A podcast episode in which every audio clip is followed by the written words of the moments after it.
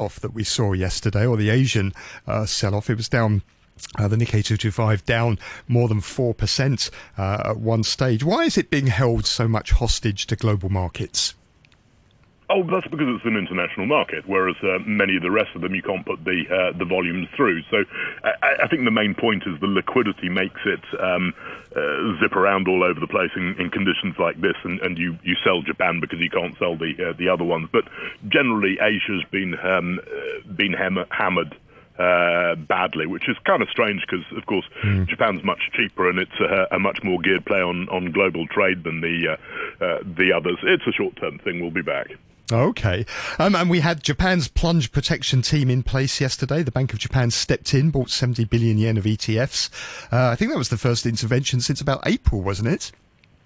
Yeah, 21st of April, that's right. Um, I, I, wish they would just stop. Um, there isn't much indication that they've done anything very useful for her, for anybody. In fact, I think the indication is, is what they've done is, is made, uh, given Japan a, a, mark, uh, a sort of reputation as being uh, less fundamental and therefore driving away um, active investors. So it would be very nice if they'd stop um, trying to play with the market because they're just not very good at it. Thanks very much, Nick. Always good to talk to you. That's Nick Smith, Japan strategist at CLSA in Tokyo. You're listening to Money Talk on RTHK Radio 3. And in Tokyo, the Nikkei 225 is rebounding this morning. It's up 2.5%. Uh, most Asian markets are rebounding. In fact, the Kospi in South Korea is up three quarters of a percent. Uh, the ASX 200 in Australia has rebounded 1.4%. Uh, looks like the Hang Seng's going to add about 170 points at the open if futures markets are to be believed this morning. Thank you very much for listening. Do join me again tomorrow morning at 8 o'clock. We'll have more business and finance updates for you on Money Talk. Backchat's coming up after the news with Hugh Chiverton and Janice Wong. The weather forecast for today uh, cloudy with showers and severe thunderstorms. There is a thunderstorm warning in place right now. Those showers are going to be heavy at times, maximum temperature of about 31 degrees. The outlook is for occasional heavy showers and thunderstorms in the next couple of days, but the showers will lessen gradually towards the weekend. 25 degrees right now, 92% relative humidity. 8.32, here's Samantha Butler with the half hour news. Apple Daily has aired its last live news show just days ahead of the expected closure of the pro democracy newspaper and its online operation. Here's Sean Kennedy. More than 30,000 people logged on for Apple Daily's final newscast late last night. The programme thanked the audience for their support since it started going live last October and urged other journalists to remain steadfast and defend the truth. Earlier, staff were told operations could cease on Saturday unless authorities released the media company's assets that were frozen as part of a national security investigation. The board of parent company Next Digital is expected to meet again on Friday to make a final decision. The Journalists Association urged the government to do all in its power to ensure staff got paid, saying they shouldn't be affected by a police investigation of a few individuals. Last week, senior executives at the company were charged with colluding with foreign forces to endanger national national security. Epidemiologist Benjamin Cowling has questioned what level of antibodies is needed to qualify for reduced quarantine. The government plans to allow fully vaccinated arrivals from lower risk places to do just a week of hotel quarantine if they test negative for COVID 19 and have antibodies for the virus. Professor Cowling from the University of Hong Kong's School of Public Health said their ongoing study showed people who'd had the Sinovac vaccine had a much lower level of immunity like to know which tests are going to be done on arrival. On each of the tests that we were doing on the samples in our study, they were all positive one month after the second dose but I don't know how long they would stay positive for. And maybe two, three, four, five, six months later, at some point, maybe some of those people who receive Sinovac would start to test negative for antibodies instead of positive. I can't tell you now about the timeline and how long antibodies will stay positive for, but it does look, because the starting point is quite low, it does look like people might regress to having negative antibodies at some point. Yesterday, there were three imported coronavirus cases. Hong Kong has had no local cases for the past two weeks. The government said from Thursday it would allow restaurants to run at full capacity if all staff were fully vaccinated and two thirds of customers had had the first dose. It also said bars could double the number of people per table to four if all staff and customers had taken at least one jab.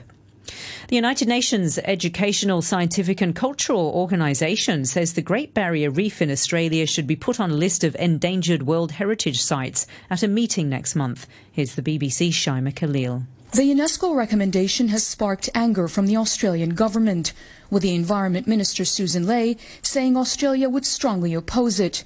She added that officials were stunned by what she described as a backflip on previous assurances by the UN that this step would not be taken. The UNESCO report says despite efforts and achievements by the state and federal governments in Australia, key targets on improving water quality in the reef had not been met.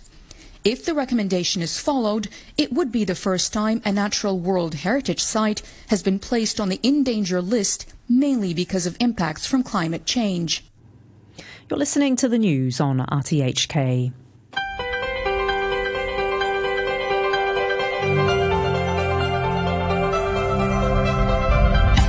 Good morning and welcome to Backchat. I'm Janice Wong with Hugh Chiverton. Good morning, Hugh. Good morning, Janice. Today we're talking about the latest COVID developments here and the demolition of the decades-old General Post Office. Bookings for coronavirus vaccinations are on the rise as a cascade of companies join in an initiative to offer up lucrative prizes to encourage people to get the jab. And now to further keep people heading to vaccination centers, the government has announced that Hong Kong will cut mandatory hotel quarantine by half to seven days for some vaccinated residents returning from overseas if they test positive for antibodies against COVID-19. Restaurants can also run at full capacity from Thursday, as long as all staff are fully vaccinated. And two thirds of customers have received at least the first dose of a COVID vaccine. The surge in the local vaccination rate also comes as a new study by the University of Hong Kong shows that people who received the BioNTech jab have substantially higher levels of COVID antibodies than those who got the Sinovac one. So will the latest measures help sustain the momentum in Hong Kong's COVID vaccination program? And will the surge in the vaccine uptake rate be enough for Hong Kong to achieve herd immunity? Let us know your thoughts. You can leave a message on our Facebook page Backchat on RTHK Radio 3.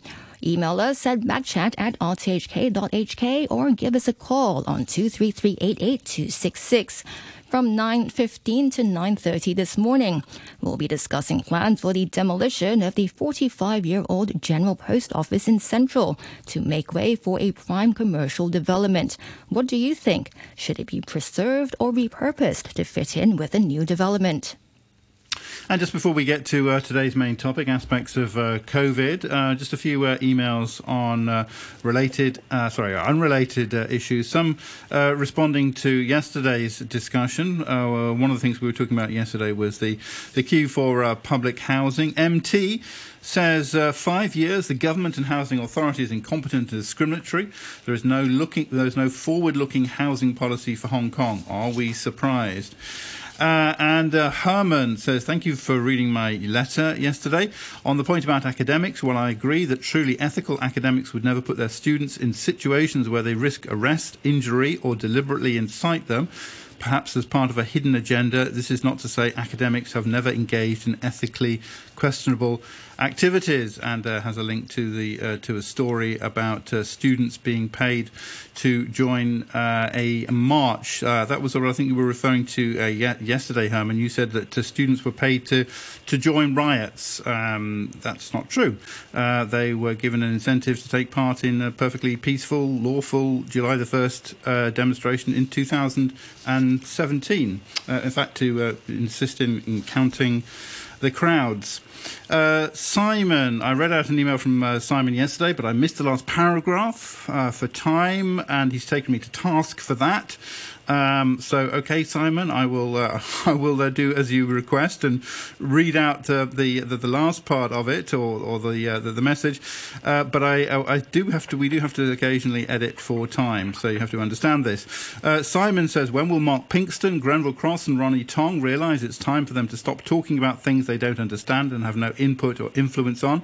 The government and common law legal system they used to participate in no longer exists in Hong Kong. They're part of the colonial past, which is rectified by a new breed of fake patriot stroke royal trash who will be discarded once they've served the CCP's purpose. All actions taken by the Hong Kong government are with the express approval and direction of old men in Beijing, not old men in Hong Kong. The values, history, and frames of reference for old mainland men who grew up and survived through the Great Leap Forward Cultural Revolution and suppression of the 1989 student movement to now lead the CCP would appear to have nothing in common with Mark Grenville or Ronnie. And finally, Mark H says, Dear Backchat, a suggestion on a topic is the recent Hong Kong, brackets PRC question mark, pressure on Taiwan unofficial trade office personnel to sign the one country declaration in order to renew visa to remain in Hong Kong. Is this oath taking measure illogical for the self governing island? Will other consulates be asked to sign support for the NSL. That's from Mark H. Once again, our email address backchat at rthk.hk. All right, now to kick off our discussion this morning, we have on the line Dr. Kelvin To, the head of the Department of Microbiology at the University of Hong Kong, and Dr. Alvin Chan, a pediatrician and co-chairman of the Advisory Committee on Communicable Diseases at the Hong Kong Medical Association. Good morning to both of you. Good morning. Maybe we can. Good morning. Good morning. Thanks for joining us. Uh, maybe we can start with you, Dr. To. Um, what do you make of the latest relaxation of social distancing measures? I mean, I mean, did it go far enough, given that Hong Kong hasn't reported any local infections for the past two weeks? Well, I think it makes sense to relax the policies as the uh, number of cases is almost zero in Hong Kong, and uh, with um, and with the triple measure of vaccination and uh, all these uh, border controls, I think it totally makes sense to relax all these social distancing measures. Um, whether it should go further or not, um, I, I, mean, in general, I support that we should do it gradually. Uh, but uh, how gradually? I mean, there's always a a, range of what you, uh, you can do, uh, whether you relax to, uh, you know, instead of eight people, whether to 12 people or not. Um, all these are fine details um, uh, that uh, I mean, it, it, there's never uh, an accurate answer to that. But I, I really, I think the gradual um, kind of approach in relaxation is correct. Under the relaxation, social distancing restrictions at venues such as restaurants, bars, karaoke's, and events like uh, weddings and religious ceremonies can be relaxed. But public gatherings of more than four people will continue to be banned. Um, I mean, how much higher is the infection risk of public gatherings than, let's say, some some of the events I just mentioned? Like weddings? Um, I, it, it depends on the, the nature of the uh, gathering. I mean, if everybody has mask on and uh, there's no food or drink served in that particular uh, uh, uh, uh venue, I think um, a large gathering can be allowed. I mean, because of the risk is low, especially if people have been vaccinated. But in places where um, food and drinks are allowed, if you have a big cocktail party, for example, of course that would be at a much higher risk. Um, for weddings and things like that, if people are, you know, are only, you know, uh, are really good and, you know, only eat at the table and not, you know, walking around, have the drinks, um, then it would be fine. But if people are having a cocktail party kind of wedding, then uh, that would be at a, at a higher risk also announced yesterday were plans to cut mandatory hotel quarantine by half from 14 days to 7 days for um, travelers who test positive for antibodies against COVID 19. Is this the right move? I think so, um, because uh, the, the, the, cutting of the quarantine is uh, coupled with at least three different measures. Uh, first is that um, people are tested at the airport for the virus Second is people are tested at the airport for the antibody, and thirdly, people are tested. I mean, people they, they need to be having have a history of vaccination, and these three have already cut down the risk by you know a, lot. And then with the seven days of quarantine, that already adds another kind of measure. So you have actually four different ways to cut all these things. And then after the quarantine, there's a fifth thing, which is uh, they still have to go undergo further testing. So with five things together, um, we, uh, the risk is very low. We can never say zero risk because there are always people who may have, you know, uh, you know, uh, even with all these measures, some people may still be infected. But given that uh, we have to reopen the economy, I, I think it's an acceptable risk. Okay, uh, we have uh, had a, a, specific question. This is from a caller, John, uh, who wants to know. Uh, he, he, said that he's received his first Sinovac jab. Can he now switch to BioNTech for the second jab? Uh, Dr. To, maybe first. What's your take on that? Um, at this moment, we don't know yet because the clinical trial is ongoing. Uh, it's by Professor Ivan Hung in our university. Uh, we will know very soon whether this, uh, whether uh, the, the combination or sequential uh, vaccination with different vaccines is effective or not. I think if that trial turns out to be positive, that you know combination uh, sequential different vaccine is viable, then uh, I think it should be allowed, and uh, you know people with Sinovac can uh, should be allowed to have BioNTech or uh, vice versa. I mean, it depends on the trial results. Hmm. Uh, Dr. Chan, uh, w- what do you think about that, uh, from what you know, and also uh, what do you make of that reduced quarantine measures? Well, of course, scientific studies are really um, the guideline for us to move forward. So I would expect Dr. Professor Ivan Hung's studies to shine some light on the next step ahead if um, the um, combined um, uh, uh, vaccination with two different vaccines a viable measure or not. So um, I think, of course, if it is uh, a good uh, move, then of course it, it, looks more flexible, and then um, perhaps the citizens, some of the citizens, might think about it. Well, but anyway, I, I think uh, let's wait till they have the results, and uh, well, I think that uh, because um, the um, antibody levels of um, the uh, Sinovac uh, vaccination have been found to be lower than that level of uh, vaccination after BioNTech. So this we must be careful about uh, relaxing the measures because it depends on one of the added measures as to have the um, antibody level uh, on arrival uh, at the airport or the border. So um, we don't know how how high that level is set, the threshold, and then how long will that person stay uh, with a high antibody level that, pro- that can protect him and the people around him. So I think um, that is some uh, thing to uh, observe and, and to take care of uh, if the government um, has this measure. So I, I would think that we have to be uh, careful about this because uh, in Singapore and in tai- Taiwan, a few months, uh, uh, just two months ago, it is exactly at the border that they uh, relaxed the um, incoming pilots quarantine and testing that they allow some mutated virus to have entered their territories. And that created a new wave for them. So I, I think we must uh, prevent the uh, beginning of another new wave. Um, of course, I do understand that we do have uh, already uh, more than 14 days of um, no local community case in Hong Kong, and before the three confirmed cases uh, from mother and daughters uh, of two weeks uh, ago, uh, there had already been 42 days of zero cases as well. But we still could not find the origin of the three confirmed cases in Tin Shui at that time.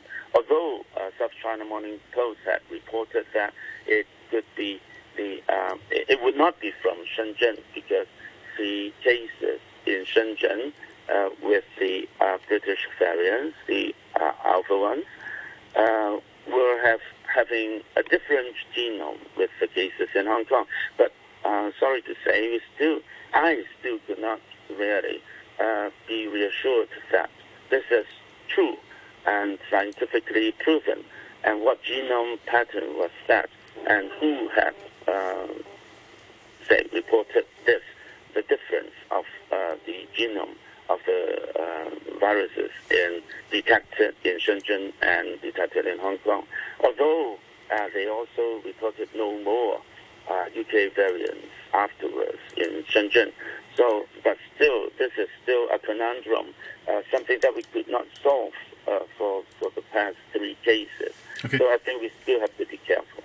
Okay. Uh, uh, there's an email from uh, Leslie Ann who says, Dear Backchat, while it's good news that the quarantine period will be dropped to a week from two, however, I don't see why any vaccinated person with a positive antibody test is being asked to quarantine at all, especially in a hotel when it can be done at home. And Leslie Ann says, in addition to my previous email regarding the quarantine period, we've had negligible local cases in Hong Kong for approximately 60 weeks now. So why are we still required to wear face masks, especially if people are fully vaccinated? Why not announce that fully vaccinated persons can disregard face masks and walk around normally? That's from uh, Leslie Ann. Dr. To, what do you think about that? Um, uh, if people have been vaccinated, maybe drop the face mask uh, requirement and drop the requirement to uh, quarantine in a hotel? Um, the simple answer is that vaccination cannot 100% protect infection. Uh, the vaccine is very, very good at preventing severe infection, almost 100% for all vaccines. Um, they are very, very good at preventing symptomatic infection, uh, 90, over 90% for BioNTech and about 50% for Sinovac. But for preventing asymptomatic infection is much lower, uh, maybe 50%. Um, so, I mean, the people can still be infected and transmitting virus even after vaccination, but the risk is lower, and the because the amount of virus uh, after vaccination, if you get infected, would be much lower. So the risk of transmission would, uh, should theoretically be lower, but it's not zero. So this is why um, I think uh, we in Hong Kong should take a more cautious approach in that we, we, we I mean, we, it, I mean, this this measure cannot 100% protect you from transmitting virus to others. Secondly, uh, and, and exactly because of this, we still have to wear mask. Where we where we can still um, even with people, for example, vaccinated, if they get infected, if they get transmit virus uh, with a mask, it can still it stop most of the transmission being uh, to go on. So. Um, uh, as, as, I mentioned, um, it's always important to have multiple measures to stop the transmission. Uh, one, there's never a single measure that can stop all transmissions. Uh, okay, uh, one more comment. This is from uh, Paul, uh, who says, Hi, Backchat. Your, your guest just said the quiet bit loud. He said there will never be zero risk. Isn't it about time the public were allowed to take that risk instead of these stupid, unnecessary social controls? Uh, that's from uh, Paul. Dr. Chan, do you think, yeah, the time will come when people will, you'll have to, will, they'll have to say, well, we've done all we can and we've got to get back to normal life now? Well, I I don't have a crystal ball. We just could say about probability. So I think um, the but, you know, you know, of, of course, you know, yeah, the probability because there are other diseases around, and we don't take these extraordinary measures of basically sort of closing down society. If in if in the end the risk is comparable to those other diseases like flu or something like that, then we'll just have to uh, live with COVID. Well, of course, this could be one way to go. But uh, in fact, in Hong Kong, we are well, we opening the uh, border a little bit more, and then we are relaxing the uh, social distancing rules a little bit more. So I think we have to do it gradually. Of course, I do agree that uh, we are not going to have a zero uh, case scenario, and uh, most probably we do have uh, have it as an endemic state. But then still, I think uh, this is a deadly disease. And if we just like last year when UK uh, did nothing about it, And the, when, when, even Boris Johnson got infected and got into the ICU, people got uh, uh, just have the U-turn in their policy. So I don't think we could afford to have such uh, uh, another wave or with deadly spread of the virus in Hong Kong. So I think we have to go uh, step by step in relaxing the rules. And uh, I, I, do agree with the approach of the government this time. Uh, we just have to be cautious and we have to be flexible whenever there's um, um, bad uh, defects that uh, we have seen. Then we have to change a little bit of our uh, measures. But then, of course, we could not really assume that a zero uh, case uh, scenario would really uh, come in, and uh, we could uh, open the economy gradually. Of course, okay. I do agree. All right, a couple, couple more comments. This first one from Jim H, who says, "Hooray! I am home. I think he was in America." Uh, and enjoying a compulsory quarantine, a great opportunity to recover from my 14 hour jet lag. I've been tested 12 times since July 2020. I was tested on the 10th and 13th of June in preparation for my return flight. I was tested upon my arrival in the SAR. I have been tested while in quarantine. I'm scheduled for a final test prior to my release. I received my last Pfizer vaccine on the 10th of May 2021. Can your expert, perhaps uh, Dr. To, you could uh, address this, can your expert tell me if I'm still considered a risk? So he had his, uh, I presume, second Pfizer on the 10th of May, and he's passed all his tests. Is he a risk? Um, I totally understand the, you know, the, the, the uncomfortability of, you know, having so many tests. Um, but the the, the, the, the, the in I mean the fact is that we never know when we will get infected.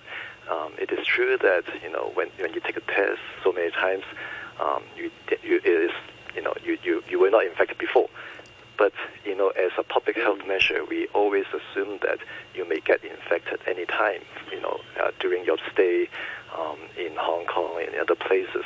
And this is exactly why uh, repeated tests are necessary. And secondly, is because um, there are many uh, cases in which multiple testing during the early incubation period is negative and then only turns positive later. Um, this is this virus is tricky. Uh, tricky in the sense that um, you know in, in the beginning of the illness you may not have any virus getting detected by any method, but when the virus uh, the amount of virus goes up, uh, especially in the in the nose, in nasopharynx, or in the throat, then we can detect the virus. So um, uh, I, I, I totally you know understand the the you know un, uh, the the, the displeasure of people getting quarantined or getting tested repeatedly is a very uncomfortable procedure and very disturbing, uh, which I understand totally. But uh, we do also need to understand that this virus is, is, is tricky, I must say. Mm. Uh, uh, we were hearing uh, this morning, and we've been reading about um, uh, uh, comparisons of antibody response among the different vaccines. I know that was carried out, uh, involved Benjamin Cowling, the epidemiologist at, at, the University of Hong Kong. Were you involved, Dr. To, in those in those studies? I was not involved in okay. the study by uh, Professor Cowling, but in our own study, um, I mean, the, the results are similar, and okay. it's also reported in many other studies. Right, because that's it's very striking difference between the uh, between the two uh, vaccines. The antibody response is, seems to be almost sort of double, uh, basically, in the Pfizer compared to the uh, Sinovac. Given that scientific evidence, shouldn't the administration, shouldn't the government be urging people to get the to go for the Pfizer? It seems to be twice as effective. Um, there's always um, uh, it is totally correct. I mean, the, the BioNTech definitely is more effective in terms of protective efficacy. It's been shown in studies. But I think in Hong Kong, we should give people choices to choose their vaccines because for example, the BioNTech vaccine is on the mRNA platform, which is a new platform. And um, people, uh, many, many people are still uncomfortable with using a vaccine from a new platform. Whereas the Sinovac is from an old platform. It, they use so-called inactivated virus. Uh, pe- some people are much more comfortable in choosing a virus vaccine that is from this older platform, which is tested over and over for many years. Uh, it's been used for influenza for you know over I don't know 50, 60 years. So um, many people are more comfortable with an older technology than a new technology. So I think the most important is that we give the public the correct information about each vaccine, the advantage, the disadvantage, uh, the, the technology, you know, we, I mean, with, we should let people choose. Okay. Well, Dr. To, thanks very much indeed for, for joining us, uh, head of the Department of Microbiology at the University of Hong Kong. Uh, Leslie Ann uh, continues, says, uh, sorry to go on about this in an email, but if fully vaccinated people somehow catch and carry the virus, the viral load will be so low it's highly unlikely to be transmitted. If the general public don't want to be vaccinated, that is their prerogative. And if they want to take the risk of catching COVID, that's their prerogative too. That comes uh, from uh, Leslie Ann. And uh, Karen says, so if COVID is always going to be with us, why not just let the fully vaccinated go around as normal? We've done what's required of us. What more can we do? Everyone over 12 years can now get vaccinated in Hong Kong, and this is the only solution the global community has offered. Let's just open up and get back to normal. All this fear based caution is based on zero cases, which is not realistic. That comes from Karen. All right, a, a, quick look at the weather before the news. It's uh, right now it's uh, going to be cloudy with showers, and the temperature is at 25 degrees. Relative humidity 92%. We'll be back right after the news. Followed, it would be the first time a natural World Heritage Site has been placed on the in danger list, mainly because of impacts from climate change. You're listening to the news on RTHK. Welcome back. This is Backchat on a Tuesday morning with Hugh Chiverton and me, Janice Wong. We now continue with our discussion on the easing of social distancing measures here. In the first half of the program, we discuss whether the relaxa- relaxation goes far enough when we haven't had any local COVID cases for the past two weeks, and whether antibody tests for travelers is the right direction. If you have any questions or comments, we'd love to hear from you. Our email is backchat at rthk.hk. Our telephone number is 233-88266. And our Facebook page is backchat at RTHK Radio 3. Dr. Alvin Chan from the Medical Association is still with us. We're also joined now on the line by Dr. Sridhar Siddharth, a clinical assistant professor with the University of Hong Kong's Department of Microbiology. Uh, and a reminder that later we're also going to be talking about uh, plans to demolish the uh, General Post Office, the big white building in the middle of uh, Central. It used to be next to the uh, Star Ferry. Uh, that's expected to be demolished. We'll be talking to at least one architecture architect who thinks it can be saved and put to a, a new purpose. What do you think? would you save the post office building in Central? we want to hear from you. Of course, you can email backchat at rthk.hk, and of course, you can call us, and our number is 233 8826. Um, Dr. Sridhar, maybe uh, you could respond. Uh, got a few emails. This is from uh, MT, who says using the phrase government policy in relation to the latest announcements of reduction in restrictions implies that the government has a plan. Uh, if it does, why does the government not share the plan, including the target dates and conditions expected to achieve these target dates? By not sharing any plan and making change announcements directly from the CE week by week implies that there is no plan or that Carrie Lam wants to be seen as in charge or is it both? That comes uh, from uh, MT. Uh, I, I, think that uh, contrasts with uh, some other countries. I know in the UK, for example, um, the the authorities made a great play of a, of a Freedom Day. they set a date when people would be able to, um, you know, congregate again and so on, and the restrictions would be lifted. And they've they've now had to change that that Freedom Day. That contrasts, I guess, with the with the Hong Kong government attitude, which is yeah much more kind of week to week. Dr. Sridhar, what, what do you think is the is the better approach? Well, I, with COVID 19, it's very hard to have a fixed long term goal or plan. And uh, I mean, a good example of that is perhaps the uh, air travel bubble in Singapore. Like we say, it's going to be set up in a certain number of weeks from now, but uh, eventually something happens and uh, the bubble gets burst. So that that clearly shows that uh, at the moment we're not in control of the situation uh, in most parts of the world. And uh, COVID 19 uh, can make a resurgence at any time and disrupt any um, medium term plans that we have set in place.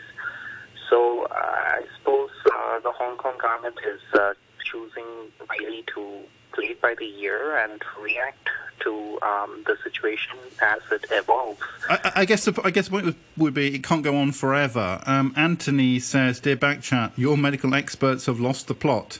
Wittering on about vaccinated people having to wear masks and still being at risk is ludicrous when the whole emphasis should be on encouraging everyone to get vaccinated and provide incentives to that end. I agree with Leslie Ann and others. Let's give a date, such as 1st of October, when Hong Kong will open up. People who choose not to get vaccinated can, can, can continue to take precautions if they wish. That comes from uh, Anthony. So you could have a date where you just say, right, this is you know you, you, you get vaccinated here and you take you you carry on at your own risk after that date if you're not vaccinated. Yeah, I mean, you could say that, but the, the reality is that we, we have a, a huge elderly population and a lot of them aren't vaccinated. So effectively opening up society without having any kind of breaks in place is going to put these people's lives at risk and their lives on the line. So we have to, uh, we do have to weigh these things very carefully. But hey, I, I do agree that we have to show confidence in our vaccines, uh, and it's a very important message that we need to send. And a lot of people uh, debate about, uh, you know, the United States decision, the CDC decision uh, in the U.S. to um, say people who have gotten vaccinated don't need to wear masks. Now that sent a very clear message that uh, they're very confident in the vaccines they have. Now, can we do something similar in Hong Kong, perhaps on uh, on on on on a certain scale? Like you can say that uh, if you're in an outdoor setting, you know, like uh, a beach, for example, open up the beaches. See, you don't really need to wear a mask uh, if you're fully vaccinated because if uh, if you're outdoors, the risk of transmission is not going to be uh, that high. It's going to be very manageable. So that would be a know, certain degree of uh, vote of confidence in masks. But again, the conditions here are a bit different, especially indoor settings where we do tend to have a lot of people in very crowded indoor settings compared to other countries. So there are limitations to you know the amount of relaxation we can have, but we've got to head in that direction, and I totally agree with that. All right, we now have a caller called Guy. Good morning, Guy. Good morning. Um, I have a question on behalf of a Hong Kong permanent resident, single mother who has been working overseas but plans to return to Hong Kong soon with her five year old son. Um, she has been double vaccinated with, I think, Moderna. Her son, of course, has had no vaccination due to his age. Um, and she's quite confused, as I am and it seems quite a lot of other people, as to what she can expect regarding quarantine or testing when she arrives at uh, Chek Kok. Can I have an answer to that question now, please? Dr. Chan, do you know, as a pediatrician, do you know the answer? Um, so you want to uh, ask if the child uh, and the mother need to be quarantined and for how long in the hotel. Is that right? Well, it seems to me that you're prepared to separate mother and child. What's the answer, please? You don't need to separate the mother and child. I think they could together be quarantined in the hotel uh, as required by law now. Uh, yeah, because how long the child for? will not be left alone. How long Well, for? How long for? Uh, 14 days uh, in the 14 old days policy. for a double policy, vaccinated person um, with a Moderna vaccine coming into Hong Kong with a five-year-old child locked up in a hotel room for 14 days. That's what you're telling me? Yeah, It's not that Dr. Chan's not responsible for this, Guy. No, I know he's not, but he's the mouthpiece today. No, okay, he's not the mouth. He's a doctor. He's Okay. simply a doctor. Well, okay, he's not a mouthpiece for anybody. mouthpiece today who can answer that question. Okay, uh, Dr. Sridhar, do you, do you, uh, Can anybody else answer that question? M- My understanding, my understanding is that yeah, if the if the child has not been vaccinated and the child hasn't been vaccinated, then then the 14 days applies. Well, no child, I don't think anywhere in the world Yeah. Un- at five years old is getting vaccinated. That's true. Right. So, in other words, this woman cannot really come back to Hong Kong uh, and face um, being locked up in a hotel room with a five-year-old for 14 days. Can you imagine that? I can Yeah, imagine, of course. But Yeah. if that is the case, Um, and I would she hope that to, uh, professionals in your uh, profession are doing all they can to urge common sense, please. Thank you for your time, as always. Okay, Good day. Thank, thanks very much indeed. There's something similar in an email from Elango, uh, who says, I welcome the recent relaxation from the government to cut off the quarantine to seven days. I hope we're on the road to zero quarantine in near future. But I don't understand why the government doesn't think about the children. There is no mention about the possible exemptions for kids under 12. Neither the local media is interested about the care for children. There was zero questions about children in yesterday's press meet from the local media. Thankfully, a non-local journalist asked about exemptions for kids with no clear answer from the chief executive. Negative. Are we stop caring about our children? Hong Kong is not friendly to children? Question mark. That comes uh, from Elango. Paisley says in an email, while I, like all Hong Kongers, welcomed the proposed reduction in quarantine period, how will the hotel booking logistics work? Correct me if I'm wrong, but as a fully vaccinated individual, would I book my hotel for seven days or 14 days? Uh, if my antibody test is positive, I would then be allowed to leave the hotel after seven days. But what would happen to my deposit for the second week? If I only book hotel for seven days and it turns out that my antibody test is negative, where would I stay for the second period of seven days? Also, given the expected surge in travel, will the government expand the existing number of quarantine hotels to cope with the resultant jump in room demand? That comes uh, from uh, Paisley. And uh, we've got another caller on the line. Uh, yeah, we've got a caller on the line? Yeah, okay. Good morning. Hi. No, we haven't. Okay. got another email. This is from uh, Bob, uh, who says, A question for your medical expert. So, I took Sinovac, and just last week, out of curiosity, I took an antibody test and scored 257 against a pass mark from the lab of 50. So far, so good. But let's say I want to travel in a few months and do a fresh test and fall below the bar. Will the government then allow me to get a booster? That comes uh, from Bob. Dr. Sridhar, can you help, Bob? Moment we don't have a, a booster policy for Sinovac at all because we, we simply lack um, medium-term and long-term data on people who have received uh, the Sinovac vaccine since uh, even the phase three trials were only conducted earlier this year. So we don't have the necessary information to have a uniform booster policy for that vaccine.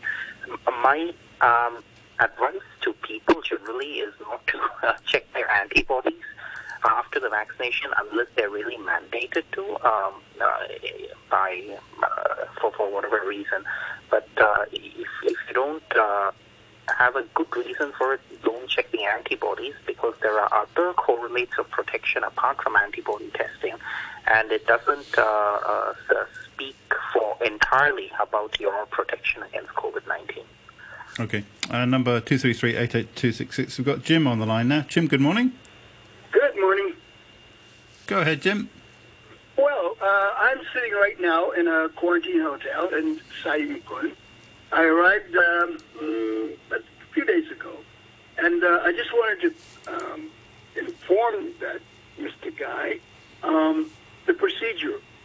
Uh, I was, as in my memo, as my um, email said, I was tested extensively before I left uh, Los Angeles. I was tested, and when I arrived in the airport here in Chek Lap Kok, um, they would give me um, a nose and a throat uh, exam. We waited for the result. Oh, I don't know what we waited for, but we waited for about two hours, and we were released. I was given my form, my uh, mandatory quarantine form. It had red stamp checked. At the bottom, it said vaccinated, which I was vaccinated uh, in, um, in May. And in the bottom, it says compulsory quarantine period, 14 days.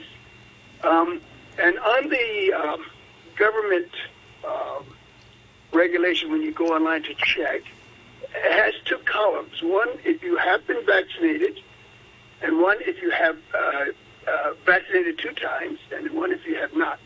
Um, the information on the one, if you've been vaccinated two times, requires that you book you book a hotel for 14 days. If you have not been vaccinated, you book your hotel for 21 days. There's no question. There's no ambiguity. Um, and you can share the room with as many people as you as are on your trip. So if you've got a, a child, well, that's unfortunate. Uh, maybe uh, you can leave the child at home, or what if you bring it with you? Of course, you keep it with you it's just a child. I mean, it can do things in the room. Uh, you can bring games. You can entertain the kid on TV. You can do all kinds of things. I mean, you have the two weeks. Do the two weeks, and there's no um, excuse for complaining or not going or criticizing the government. Uh, this virus is serious, and uh, you just uh, do what you have to do. Sure. Do your 14 days and get out. I think, I think, yeah, I think one uh, one of the que- queries was about uh, the new arrangements under which people coming from certain countries, and I don't know if that applies to wh- wherever you flew. I assume it was the U.S. I'm not sure They if that came from applies. the U.S. and according to what I heard, it said low risk countries. America is listed in the group B. Um, yeah, I think that's Group B. So That's I, right. I think, and I I, don't know. I don't know if that's considered low risk by the Hong Kong I think government. it's I think it's like medium or high. Case, But but because I've had two, because I've had two inoculations, then I only do 14 days, regardless of where I came from. Yeah. So I think what's what's what's changed now is that for some countries, uh, people coming from some countries, if they have received, if they've been uh, vaccinated, well, th- they were they can take an antibody test. Uh, when they arrive at the uh, quarantine hotel, this is my understanding, and then and then pr- instead of staying for two weeks, if they if they have the uh, the antibodies, then they will only have to stay for seven days. I think uh, the, the query the query was about how that's going to work in booking terms because you you book for 14 days, but then you only stay for seven days. So what happens? Well, I'm here. My my my uh, my 14 days expired next week. Um, I unfortunately came in a little bit too early, but as I understand it, this exception will start at the end of June. And if you uh, give the hotels time to adjust to that, because you pay in advance when you book your room. So at the end of June, if you come in and you've been inoculated, uh, vaccinated two times, uh, then you still have to book for 14 days. But the hotel uh, can be prepared after your first week and your two tests to refund your money if you were allowed to leave after that seven days. There's no ambiguity. It's not confusing. Okay, all right. Many thanks. Best of luck with your with your quarantine. Keep listening. Keep sending us your messages uh, as well. I'm Catching up on everything that I need to do uh, that I couldn't do if I weren't in quarantine. So enjoy the two weeks. Thank you. You enjoy it. Uh, thanks very much indeed, Jim, uh, for your call. Uh, Doug says, uh, Dear Backchat, re those who consider vaccinated people should be allowed to be maskless. On a practical level, how could this be policed? How would I know if my maskless neighbour on the bus is vaccinated? That comes uh, from uh, Doug. Uh, and uh, David says, Backchat, I bring up the point that I've made before that specialists and the CE continually bring up the matter of creating so called herd immunity. I'm of the opinion Hong Kong will never reach herd immunity, especially when a large number of the vaccinated community have received the Sinovac vaccination, which is said to have only 51% efficiency. So does this mean that 49% of those having the Sinovac may not be covered? And is this considered when working out if Hong Kong has or has not herd immunity? Could this be commented? Uh, Dr. Sridhar, if the Sinovac vaccination, uh, as it seems, does produce uh, a, lot fewer uh, antibodies, does that mean uh, we have to have a higher rate of vaccination, more people vaccinated, to achieve herd immunity in the community at large? It, it depends mean by herd immunity. I mean, if we're not here in this situation, we're not talking about herd immunity against just symptomatic disease. We're talking about herd immunity against severe disease. So we want to be sure that a sufficient proportion of our population is protected against severe disease. And the data to date suggests that as far as severe disease is concerned, um, Sinovac performs pretty well, similar to um, BioNTech, right, for, the, for, for preventing COVID-19 that leads people to the hospital, to the ICU, or even worse. So the uh, objective of the vaccination campaign since day one is to make sure that we have herd immunity against the most severe form of COVID-19. We're not trying to eliminate COVID-19 forever in Hong Kong. That's not going to happen. But as long as we have a you know good sufficient proportion of the population, say 70%, if you will, that's been vaccinated with two doses of whatever vaccine they want, then we hope that we can mitigate the effects of uh, COVID-19 outbreak in Hong Kong, and we can go ahead very confidently with our relaxation measures instead of debating over every single half step like we are now. Okay. Um, Jay says, would be nice as Hong Kong is a business hub, ha ha, if the radio could let us know which airlines are flying and how many people have virus in uh, Phils, uh, Philippines, Indonesia, UK, Singapore, and how many people are contaminated getting off each plane when coming to Hong Kong. Why is Hong Kong government not travelling around old people's homes? That comes uh, from uh, Jay uh, who also says many of the hotel scams are to split husband and wife and child because they want to stick you for two rooms or an extra bed. Most rooms are only kitted out for two persons. Uh, Maggie says, uh, Hi, Backchat. I'm concerned about the lack of energy being put into the vaccination program. Yesterday, I was in a Hong Kong hospital. There was a poster in the lift stating that vaccination was available for free in the hospital and a QR code to link to further details. The poster was completely factual. You can get the vaccination here. The poster had zero oomph, no bright, cheery message that getting vaccinated is something we can all do to keep the community safe and help Hong Kong get back to normal. Can you ask your guests why the medical sector is not doing more to actively promote the uh, vaccination? Uh, and uh, James says, with the subject line quite simply, why? Uh, good morning. Oh, to be out of work and afford two weeks in a hotel. Rubbish food, staff who are so confused about the government policy and also paying rent for empty flat two. At least it's raining. That's signed Unhappy of Hong Kong, James. Thank you very much indeed for all the emails. Backchat at rthk.hk. It's now 22 minutes past nine, and we now turn to our final topic this morning, and that is the planned demolition of the 45 year old General Post Office in Central. Half a dozen real estate developers have already put in bids for the largest plot of commercial land in Central, which includes the post office. This all comes despite repeated calls over the years to save this building. To comment on this, we're now joined on the line by Adrian McCarroll, the managing director of the architecture firm Original Vision. Good morning, Mr. McCarroll. Good morning, Janet. So, so what's your view? Is this uh, general post office really worth saving? Um, as a piece of architecture, yes, but as a place in the heritage of Hong Kong, most definitely. Um, it is a, it is the, it's one of the teeth in the mouth in the mouth of Central, and it represents um, a very, very good example of modernist architecture. What's exactly? I mean, what's so special about it? Well, it's a place in history more than anything else. Um, its relationship with the other buildings around. We have um, City Hall, we've got Statue Square, we've got the Court of Final Appeal. We've even got Jardine House across the road from it, and it's that place in the waterfront, the original waterfront, which is a is really a a placeholder um, that if we denigrate start taking away these placeholders, we start losing the, the definition of the of the heritage of basically central. Some architects, they've suggested rezoning parts of the site, uh, including the General Post Office, uh, as a, a, cultural and heritage uh, as uh, spaces. What's your view on that? That would, yeah, rezoning or repurposing the building is certainly something that we've looked at. Um, in fact, as a group, we got together to try and see what the ramifications would be of retaining the building within the uh, the, the whole development site the development site actually totals three blocks in Central, and we were brought together to try and demonstrate that the developers do not actually need to demolish the building to achieve the the maximum GFA and open space that is laid down by the planning department.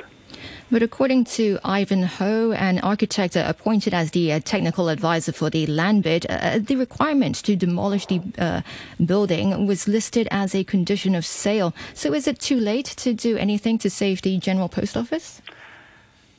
I wouldn't say it's too late. Um, the doors are certainly closing. Um, we we are. Our goal was to raise awareness and get the conversation started. Um, that conversation has obviously started and is now flourishing because I'm talking to you. So that was the main purpose of our um, of our actions. If it is too late, then it's not too late for the rest of the buildings around this precinct.